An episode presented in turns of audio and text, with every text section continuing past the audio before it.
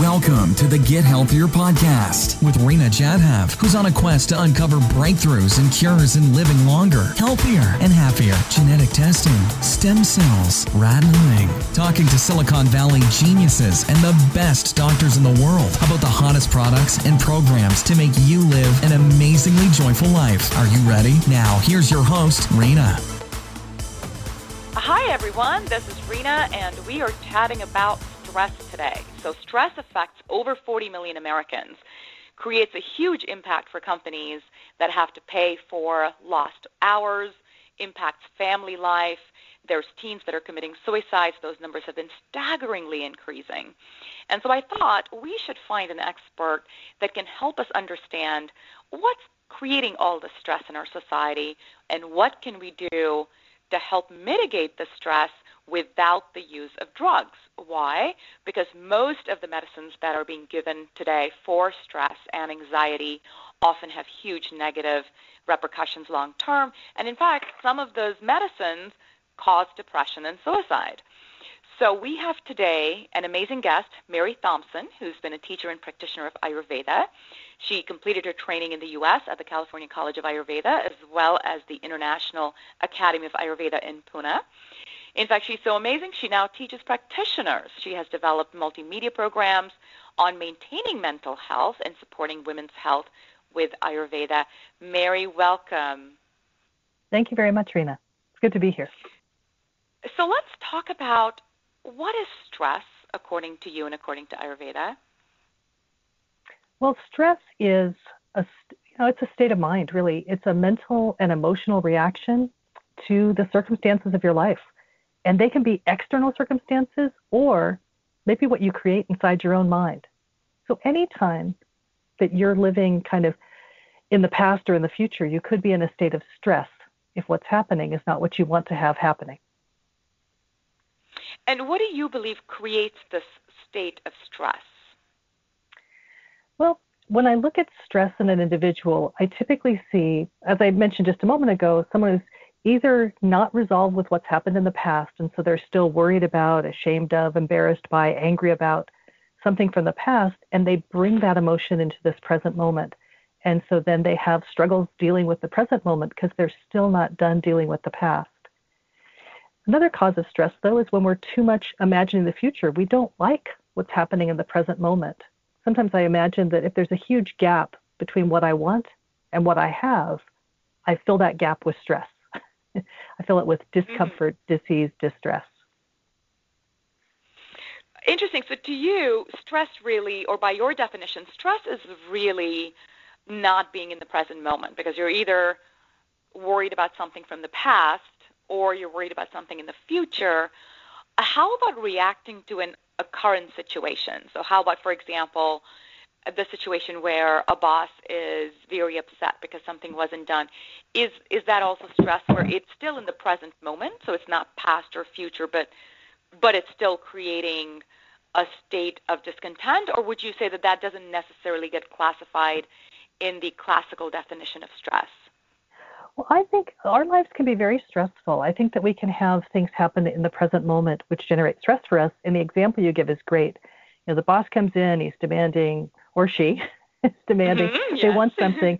You've got five projects you're working on, and they've dropped something new on your desk. You know you've got something to do after work, and so you don't want to be working late. That there are so many factors that generate your stress. If all you had to deal with was the boss's bossiness, then that's not going to be a stress. You're going to be able to sit with your everything else being calm and say, oh, look, my boss is upset, and not take it on as a problem for yourself. But when I've when I have too many things going on, when there's too many balls up in the air, then any one additional thing is going to cause me to go into stress because now I can't deal with the five projects. I have to deal with now six projects, and maybe my limit was 5 mm-hmm. So it always comes down to, you know, what do I bring into the present moment? as I tell a story a lot of times about being driving in a car and someone yelling at me while I'm driving. Mm-hmm. And it's happened where I've laughed, where it was it was just a non-issue, and it's happened where I got angry or I got fearful, and I had to realize that it's always me. It's I'm always there in that situation. So why did I interpret something that happened from the outside differently? And that has to deal with my self care and my own level of stress that I brought into the present moment. So true. So true. I think we can all share with that example where in some situations we handled a particular incident well, and in others we seriously overreacted. And clearly the difference is is us. The difference is internal, and it's how we are reacting to something that's happened. What are the so what are the manifestations of stress? I mean, how does someone even know to what extent they are stressed? Because I think stress comes in again different levels, and I think some level of stress is acceptable and even expected as a human being living in this very complex, chaotic world, and other levels of stress really are dangerous for us. So, what are the manifestations of stress? For example, sleep sleeplessness is one I know, insomnia is one. In your opinion, that really need to be managed, that, that are concerning? Well, it's interesting. I see that stress has short term effects, and then if I don't manage my stress, I end up with the big ticket items, the long term effects of stress. So, the short term effect, I can notice something, and I teach my clients this and talk to practitioners about this as well, is observing my breath or observing my mm. pulse. Is if I'm under stress, I tend to breathe very shallowly, and so I'm not getting full deep breaths.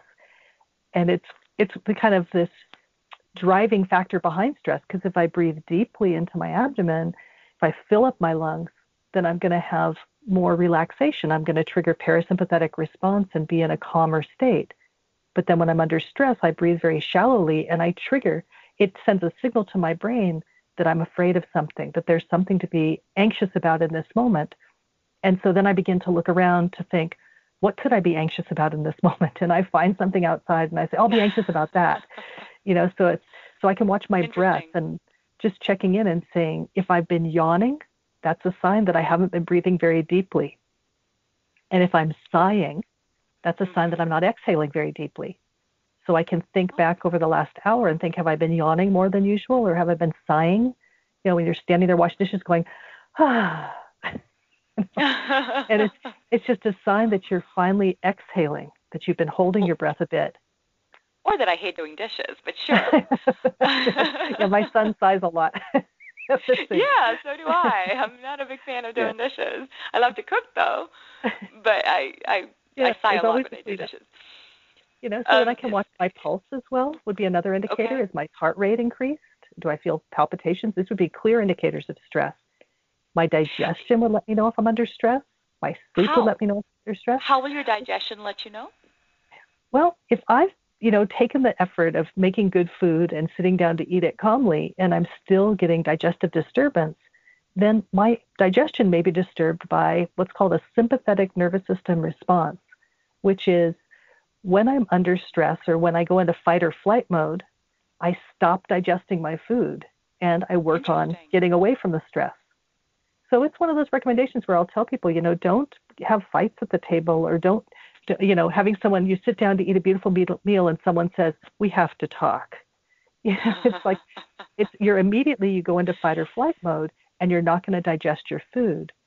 And what we are as a human animal, we have this history of, you know, having to run away from predators, but we don't have the predators anymore. We imagine them, and that could be the boss who's going to come in with one more job, or the one extra thing that I don't have time to do. I, I had this event happen the other day where I was going out to an event and I was stepping out the door when I looked down and one of the buttons was missing from the shirt I was wearing. And now we have the opportunity to go into total freak out mode that, oh my gosh, this was the outfit I chose. What am I going to do? Or to say, it's going to take me two minutes to sew a new button on and it's going to be okay. Um, mm-hmm. when we come in calm, then we're able to deal with these changes that we may not want in a calm fashion. And when we're mm-hmm. not calm, then they become traumas. So, what I'm hearing from you is two things. One, that how we breathe, in fact, can create stress. So, it may not even be an external stress, it just may be that somehow we are not breathing correctly, which is now creating an internal a moment of anxiety, which to your point, then we're now out there looking for anxiety or looking for reasons to be stressed about. And by the way, I personally learned how to breathe properly for the first time a year and a half ago. um, when I was taking my meditation class. I had no idea I had been breathing incorrectly for pretty much most of my life. So I'd love to actually put up a video, and for all of those listening, we will put in a video on the correct breathing technique. Mm-hmm. And it honestly, I can't believe my body doesn't know how to breathe properly on its own, but apparently it doesn't, and it had to be made into a habit.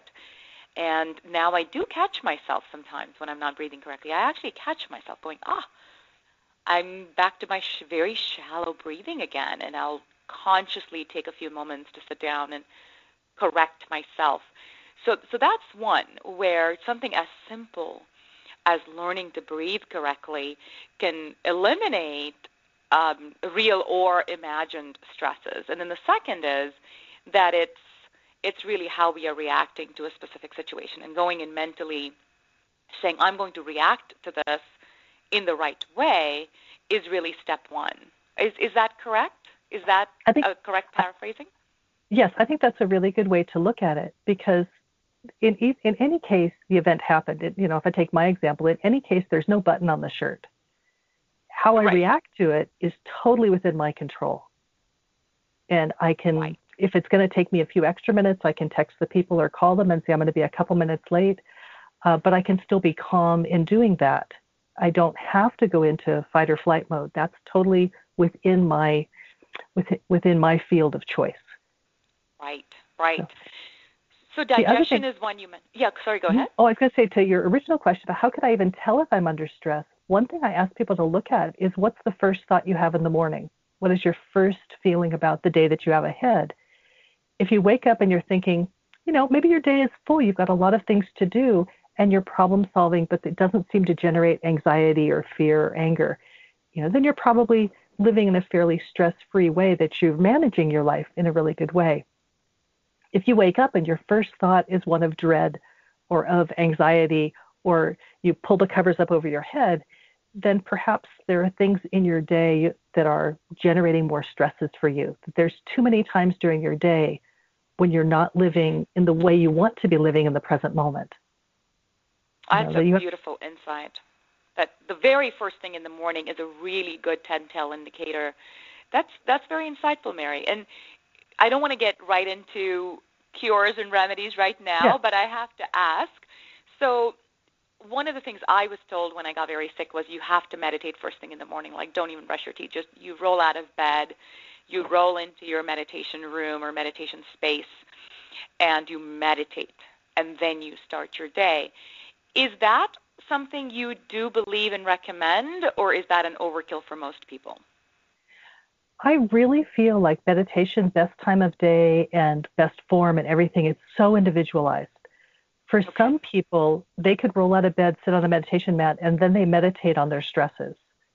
You know, although they try, they might be observing the mind and breathing really calmly, they still have these nagging thoughts this is the the person I typically picture. They're they're peeking at their watch with one eye open, and the other eye is while the other side of their body is calmly meditating. And or they're making so, lists, right? There, there's this whole list being made. That was my biggest right. issue initially. Right. right. And so for some people, they might need to start with a walking meditation in the morning. And this is the, what I do. I kind of roll out of bed, put my shoes on, and the dog's waiting. we we head out and we walk about a mile, a mile and a half and just give me a chance to ground out and do things and breathe and be out in nature and have kind of the experience of the day without worrying about what else is coming up during the day. I had a Beautiful. student one time. Thank you. I had a student one time that said she didn't really have time for both cooking her own breakfast, which Ayurveda puts a big big emphasis on making your own food and she didn't have time for both cooking her own breakfast and doing meditation so she said she would meditate with her oatmeal and so when she was cooking her her hot cereal, she would stir and she would chant and she would just be totally in the present moment and experiencing it really mindfully. So I think, you know, starting with where people are is very important with meditation. And that could be first thing, but maybe you're a person that has to wake up a little bit before you can sit or you'll fall back asleep. so very true. Finding finding the right uh, technique for you is real important. But I, I do agree that it's important to do in the morning so you can come into your day calm and grounded. Is uh, mm-hmm. one of the things I, I'm an Ayurvedic practitioner and teacher, and so we always talk about the doshas. Yes, that and, was my next question. Because okay. honestly, uh, isn't it true that some people, based on their doshas, are just more prone to stress and anxiety, versus others who are actually more prone to sadness and versus others who are prone to anger. So ta- help us help us understand the relationship between doshas and stress. And for actually, first, for those of our listeners who may not even know what the heck the dosha is, and it's not a food item, um, if you could just introduce what is a dosha um, very briefly, and then how its connection to stress, so those who are listening can better understand how they fit into the dosha and the stress equation. Okay, I'll try to make it simple. The um, Ayurveda looks at, let's take it into people, that there are three basic energetic types of people. We have, they're called Vata and Pitta and Kapha. The Vata nature person is one who's light and airy and active. They can't be here, they got to go over there. They move fast, they talk fast, they think fast. So we see some people have more movement that they do in their words, the movement of their minds, the movement of their bodies. Everything about them is a little bit faster and speeded up, and they're always moving. And so some people have that ability. These people jump from the past to the future to the present, and they never seem to land in one of them for too long before they're off into the other. So Ayurveda looks at these the way they manifest physically and in their mind and the way the body works. But because we're talking about stress, I'm going to focus primarily on the way the mind works. So this doshic type has a really quick mind and they can assess things really, really quickly, but they tend to forget really quickly as well and they get distracted. The second type is the pitta, and the pitta type is more focused and directed. They're kind of fiery people. They get things done. They're the boss that came in with the work for you to do at the last minute at the end of the day because their focus is often on the goal, the job, completion, success. And so this person's really driven. Um, they're less likely to dwell in the past unless it's something that they're still kind of irritated about and they want to find some way to fix it. And in the future, there's a lot of goals and planning. Um, there's not a lot of fantasy about it. It's really much more what do I need to do in the present to achieve this goal that I have for the future. Mm-hmm. They tend to go more into anger issues and frustration they might experience stress as well, and they experience it really strongly in their body, but it's they're the one driving it. Um, the first type, that Vata type, they're driving it as well, but by not being in the present moment. But they often feel a victim of all the stuff going on around them. You know, they they have to do all these things, and they they have to move so fast, and they have to be busy all the time. They don't realize they're in control. Whereas the Pitta mm. sees that they're in control and they're they want to achieve a goal of some sort. The third type is the kapha type, and this one's more earthy and grounded and solid and stable. Everybody wants this kapha for their best friend because they're always going to show up for you. They're always going to be there for you. It's uh, they're very predictable and methodical. Now the challenge here is they can go into, as you mentioned before, sadness. They don't tend to dwell. Well, they do dwell a bit in the past, and they're they don't have big ticket. They don't have big stress reactions but they dwell in the past because in the Kapha mind, everything in the past was a little bit better than everything now. That things change too quickly and people come and go too quickly. And the Kapha feels sadness and grief about the way things have changed and the way, you know, if things aren't the way that they want them to be, they're more likely to go into sadness around it than they are to go into anxiety around it. So, of the three doshic types, Vata is more likely to go into anxiety and to have it driven by them doing too much. They have a hard time saying no and they put too many things on their plate and then they feel victimized by all of it and they try to escape somehow, you know, and that can be their stress drives them to to want to get away. And the pitta nature person, their stress is driven by their desire to succeed and their desire to achieve. And so they can also experience stresses, but they don't tend to go into anxiety or go into depression they're more likely to go into manic mania and control, micromanaging, fixing. Mm. And the kapha nature is more likely to go into sadness and withdrawal, pull away from the stress completely, and kind of disappear into themselves. I, I also think that all three types can get depressed. The vatas okay. get the vatas get depressed because they do too much and then they exhaust themselves and that leads them to a, an anxiety driven depression. The pittas get depressed when they lose control, when somebody takes the control away from them and they have to do what somebody else wants them to do.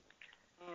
And uh, the kapha type tends to get depressed when things change and they've lost they've lost someone or something, and they feel like that that it was so much better than anything that could possibly come up in the future that they end up being very depressed about that.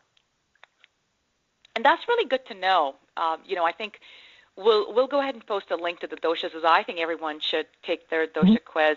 Mine came out I was tridoshic. I mm-hmm. didn't even know that was possible, but apparently I'm tridoshic, and so um, fun. I get to suffer all three from all three vagaries of of uh, anger, sadness, and depression. Fun, but uh, let's let's talk about stress in our culture. You know, now that I've been meditating and I'm laughing at all the silly things that I would have seriously overreacted to, I personally have a better appreciation for uh, the fact that to a large extent, stress seems to be popularized in our culture. And it's cool to say I'm stressed, right? I'm hearing my 12 year old going, Oh, oh, I'm so stressed. And I was laughing because it's just a word she's picked up from watching TV. It's not something she's really understood what it means.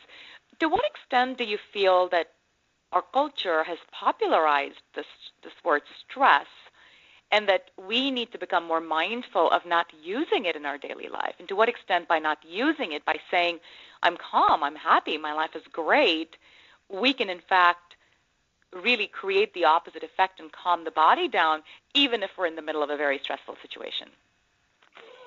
Yeah, I think one thing that the, has really happened is more so than even popularizing it is they've normalized it. That we're all supposed to be stressed. Mm. That it's you so know true. if I'm not if I'm not stressed in this situation, there's something wrong with me. And we see a model stress modeled in out in the world in television and in the media in all different ways. We see people living out of alignment with the present moment.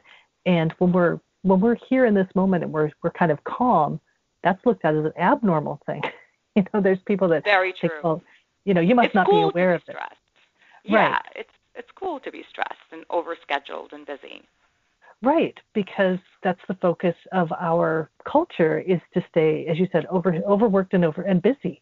We're supposed to always be doing something and, and having some new experience or achieving something and having some new success. And we have to ask ourselves if that's really what we're all about. Is that really what our life is? Is to keep really busy. We would say that the people of Vata nature tend to keep really, really busy. And I like to imagine that that they were born and they looked around the room and said, "Oh my gosh, there's so many things to see and do and experience. I got to get busy and and I'm never going to stop. yes. never going to stop. I have to see it all. I have to do it all." And what happens though is if we never take time to replenish ourselves, then that activity leaves us stressed. Mm-hmm. You know, even if we're even if we're actively doing things we enjoy, I, an image that comes to mind right now is like a child at an amusement park even if we're doing something that we enjoy, we're still going to have a meltdown. So at mm-hmm. seven in the evening and the kids sobbing and crying, or you see pictures of kids at birthday yeah. parties. It just is too much. There's too much stimulation and no downtime. That leads to a physical reaction to stress and an emotional breakdown to it, you know, and we've experienced it, but Vata so craves that activity that they'll almost risk it, you know. And so what we talk about with Ayurveda is I, I refer to it as putting money in the bank. You know, I have an energy bank. And I, every mm. time I'm doing activities, I'm taking out money from my energy bank to do my activities. And I need then to put money back in the bank. And when I do my meditation, when I do my daily massage, my oil massage, when I take herbs that are going to be really nourishing to the body and I eat foods that are nourishing to the body, I'm putting money into the energy bank so I'll have it to spend later. And usually the typical problem for Vata nature is it's all credit. you know, I'm just out there spending, mm. spending, spending, and mm-hmm. you know, someday payday is going to come, and when it does come, that's when I get those long-term effects of stress, where I get physical and mental, emotional, uh, chronic. And what conditions. are those? Yeah, talk a little bit about what are those long-term effects that we see when we're starting to kind of, I guess, turn in our middle age, right? So 40 on up, but it's really a manifestation of what's been building in the last decade or two. Oh, certainly. So if we have in the short term, I get a little bit of digestive disturbance, a little bit of gas, a little bit of sluggish digestion, you know, it's just not working the way it should work. The long term effect, that could become a diagnosable condition, gastroesophageal reflux or ulcerations. That these could be that I haven't paid attention, my there was something you had on your website where it talked about listening to the whispers of the body. Yes. And I, I love that line because it's like when I get a little bit of gas, that's a whisper. And then when it becomes, you know, IBS, Crohn's, it's no, yeah. It's no, yeah, it's no longer whispering. It's it's knocking at the door saying, Screaming. pay attention. Mhm. You know, and so that's a long-term effective stress is these deeper digestive imbalances. If I have a little bit of restless sleep, maybe it's a little bit difficult for me to fall asleep, or you know, I'm, I wake up at two in the morning, you know, or I have frightening dreams. It might be my little whispers, and then I get into chronic insomnia where I'm not sleeping and I'm having, you know, I'm having to be on sleep meds in order to to actually pacify and go to sleep at night. That's like a that's the screaming of the body. It's no longer whispering. It's it's knocking at the door. And then of Mhm. course there are the big ticket problems, which are lifestyle diseases like hypertension and obesity. Um, these are ones that when we are stressed, I'm going to go to obesity first, although I did it second. So when we're stressed, we release all these hormones that tell you to hold on to your weight, you know. And so it's like I've got this. The more stress I'm under, the more weight I'm going to hold in my body because it's a hormonal impetus. And then with heart disease, uh, the more stressed I am, the more I drive my blood pressure up, the more my body tries to support me and makes my vessels, my blood vessels hard and causes me to have hypertension or causes inflammation. So the short ticket, the short-term effect of stress is the body whispers saying, something's not quite right here. And the long-term effects are when I can go in and get diagnosed. And I think it's interesting because in our in our culture, you go in and immediately they're going to say, "Oh, your blood pressure is high. We need those blood pressure medications." And I'm not Right. completely against any medications, but I'm saying is we look at that and what we want to do is turn it around and say, "Oh, your blood pressure is high. Let's see what's happening with your diet, your lifestyle, and how you're managing your stresses to see what's pushing your blood pressure high." I, I'm not against giving blood pressure meds because, of course, they save lives, but I do want it to go alongside diet and lifestyle recommendations to remove the cause of the stress rather than throwing your hands up and saying, there's absolutely nothing you can do. Interesting. Now that that makes a lot of sense. In fact, taking meds without making any other change, even conventional medicine these days doesn't advise that. You know, Right. they say we're going to give you meds, but hey, here is the long laundry list of changes we'd like you to make in your in your life. That includes your diet. Let's talk about stress in specific types of people and remedies and any case studies you might be able to share. Let's start with actually stress in teens. And I, I specifically bring that up because I have a high school, well, I have someone who just, my daughter who just graduated from high school. She goes to college this year, yay. And I've seen the stress she's gone through. More importantly, I've seen the stress her friends have gone through. Um, there's been some uh, pretty deep-seated issues um, in the extended group of friends that she has, requiring medications, requiring hospitalizations. And so, my first question to you is, what do you recommend for teens who are stressed about grades and getting into college and peer pressure? How do you recommend that they address, and how do you recommend parents of teens that are going to be Yeah. listening to this podcast? What can they do to help their teen? You know, teenage years are so is it's they're so ready for some kind of trauma because if we think of stress as what occurs when what we have is not what we want, and what time in our life is that more concrete than when we're an adolescent? Is our True. body our body's changing and we don't understand it and it's not behaving or looking the way we want it to look. And unfortunately, we get all kinds of pressure for looking a certain way.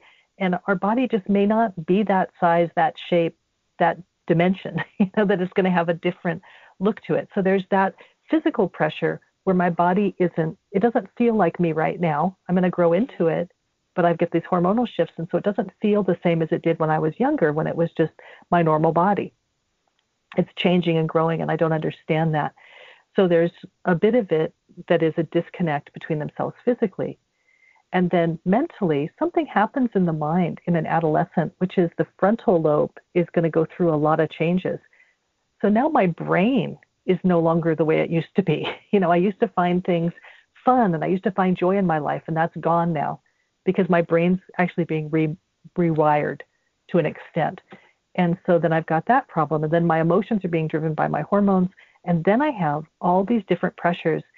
So often people over 40 are going, it wasn't like that when I was a kid. And it really wasn't. You know, it's like we didn't have, we, we did have television, but we didn't have this onset of, of social media and getting this immediate feedback um, and oftentimes very negative feedback about who we are and how we are in the world. And schools are different. There are different pressures that are put on students. Many people attend really large high schools that they lose a bit of their identity in this large crowd, and so they try to find that. And it depends on the family structure. You mentioned the parents. There's a lot parents can do, but a lot of times they feel like they don't know what to do because now they're faced exactly. with the same thing. This isn't the same kid that I had two years ago. And what we want to do, I think the first thing we need to do as a parent is to kind of break that cycle of thinking this isn't the same kid that I had a couple of years ago. And even though I used to teach uh, junior high, and it was a, a really hard time period for kids because they don't know what's going on. and they're lashing out at everybody around them. And I was talking to a parent and I said, they lash out at you as the parent because you're safe. Their peer group's not safe for them to lash out at. They can't mm. they can't challenge their peer group and and be, you know, say cut it out because they could get rejected. And rejection at that age is is the hardest thing in the world to deal with. So they have to they have to match. They have to kind of get deeper into this connection with their peer group. But who can they lash out at? well, their family because they know their family is going to be there no matter what. So when they take that frustration from school and it gets sidelined and gets brought out at home, and then the parents react rather than being able to say, "Wow, you look like you're under a lot of stress. Why don't you go and why don't you go down to the river and go swimming?" but the parent has their own stuff, and they bring up their anger to meet the child's anger, and we've got a, then they're no longer feeling safe at home. They don't feel safe in their groups. Um, they don't feel safe at school. That's got too much pressure for them.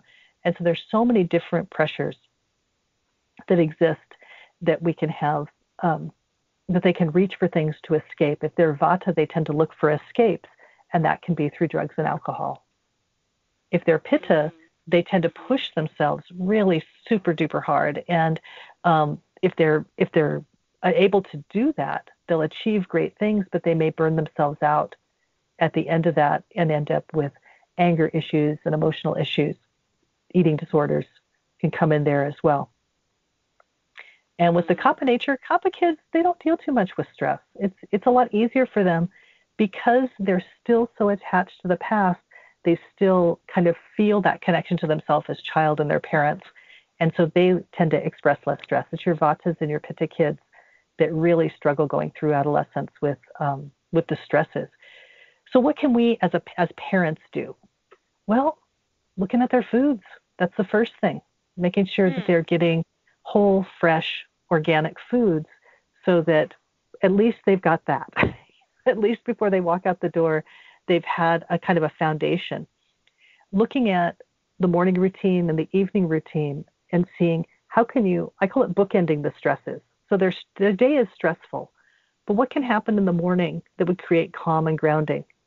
I also have a, a child who's 14. He's going to be going to high school this year.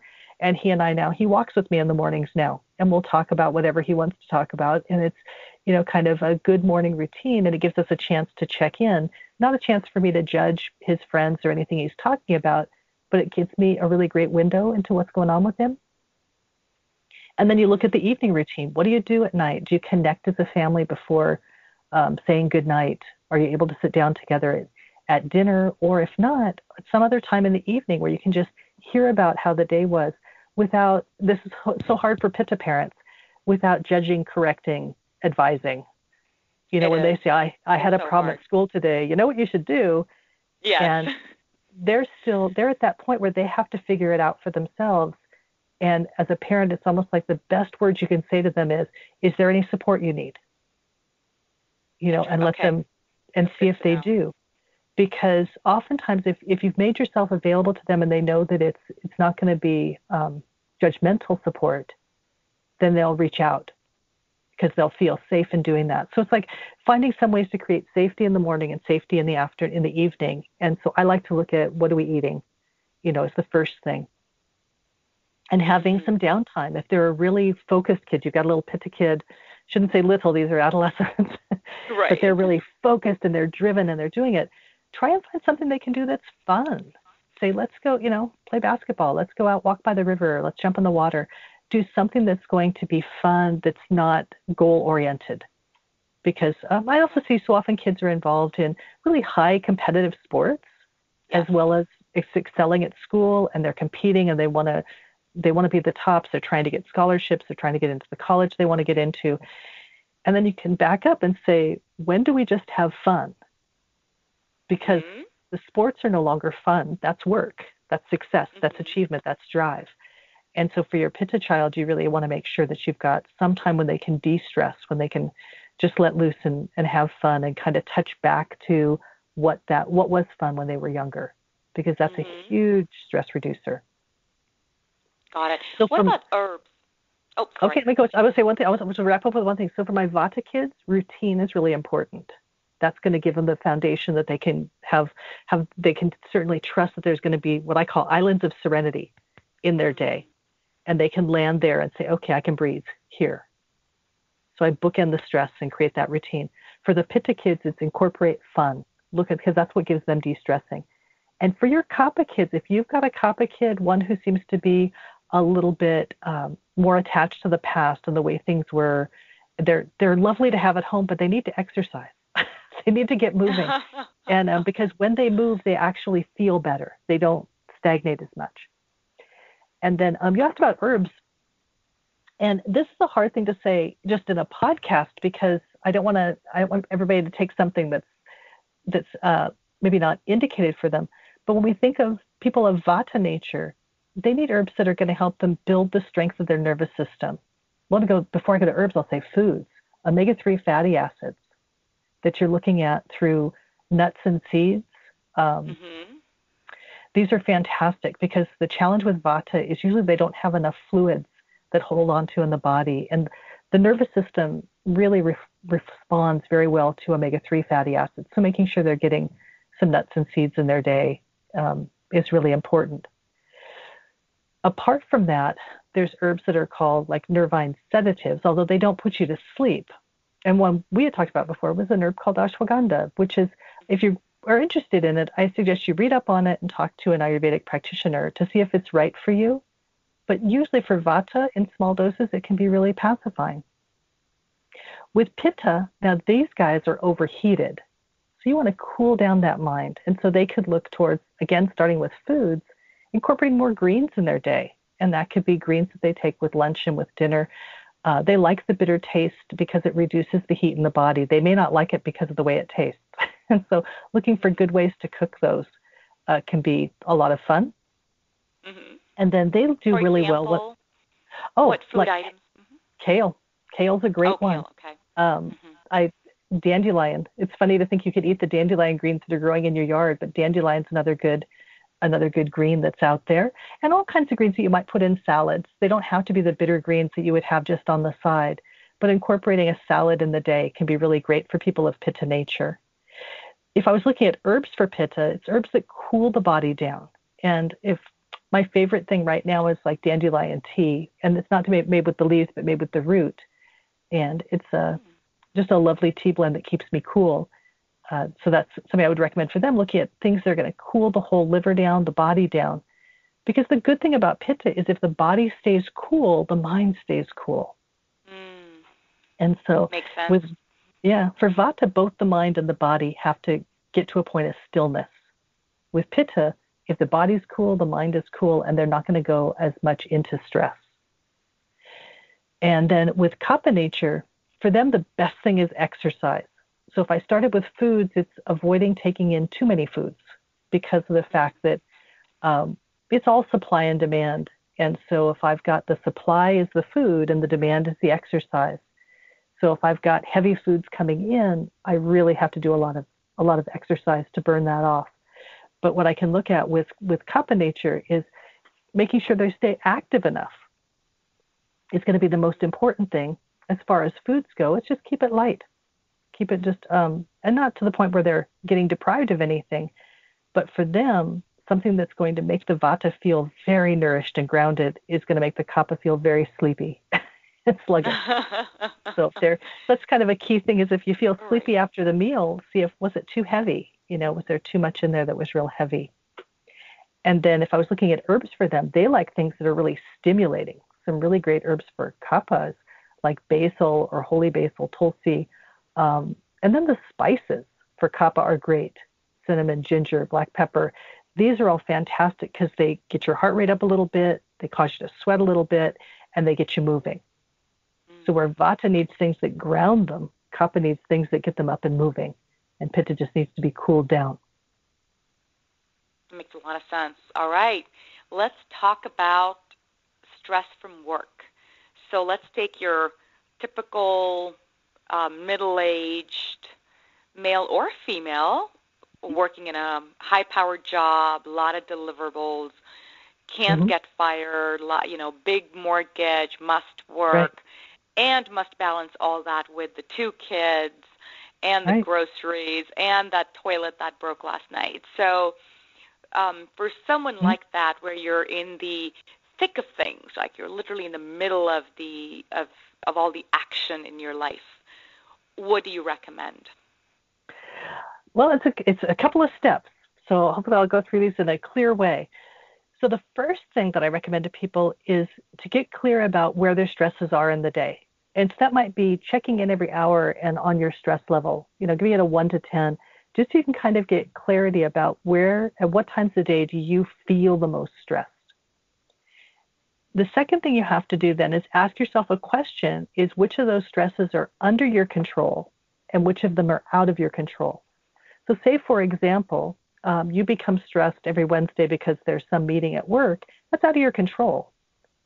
But what can you do before the meeting and after the meeting to minimize or to bookend the stresses that you have during the meeting? So, the part of the day that's usually under our control is the morning and the evening. Usually, that midday, we've got other oh, I have other requirements. We have places we have to be and people we have to needs we have to meet. So we have to look at that.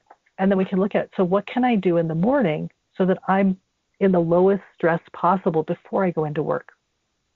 For Ayurveda, that would be incorporating your morning routine, your cleansing practices, doing a shower, doing a daily oil massage, or doing a nasal wash, things like that. But it's also about taking some time to breathe, taking some time to meditate, taking some time to stretch, to make sure that you know, you come to the morning, you come into your work as calm and grounded and whole as you possibly can. Mm. And then, if you need to, can you create sometimes during the day where you can de stress? So, if your job is really stressful, is it possible to take a 10 minute walk around the block at some point in time during the day or to take that lunch away from your desk? I worked with a woman one time who was dealing with stress, and she worked in a in an office near a park and I knew that her office faced the park. And so I asked her, you know, could she go out to have her lunch in the park? And she said, no, it's not possible. There is absolutely no time. I couldn't do that. And I said, okay, so where do you eat? She said, I eat at my desk. Okay, could you turn your chair 180 degrees so you're looking out the window? and she, it was so funny because she did something I love that Pittas do, which is she came back and said, I only did it because I wanted to prove that it was a stupid idea. And I say, okay, so what happened? And she said, well, I did it. And I, and she said, and then I thought during the whole time I was thinking, this is really dumb. This isn't going to make any difference because all I've done is turn my chair 180 degrees. But now she's looking out at a park and trees rather than looking at her computer and work. Mm. And she hmm. said, but then at about three in the afternoon, I realized that I was less stressed. And she said, and the only thing I had done different all day was turn my chair. And wow. so it could be something simple where you say, what can I do during time, especially when I'm feeding myself because I don't want to go into fight or flight mode or stress mode, is what can I do to put money back in my energy bank? You know, I can pay attention to how I'm eating, what I'm eating, where I'm eating. Um, if I have a business meeting, for example, and they say, oh, we're going to meet over lunch, that's a wrap. Share your love with a five star review and get show notes at healthbootcamps.com. Connect with us on Health Bootcamp's Facebook and Twitter. Also, don't forget to check out other great interviews and subscribe to the Get Healthier podcast today.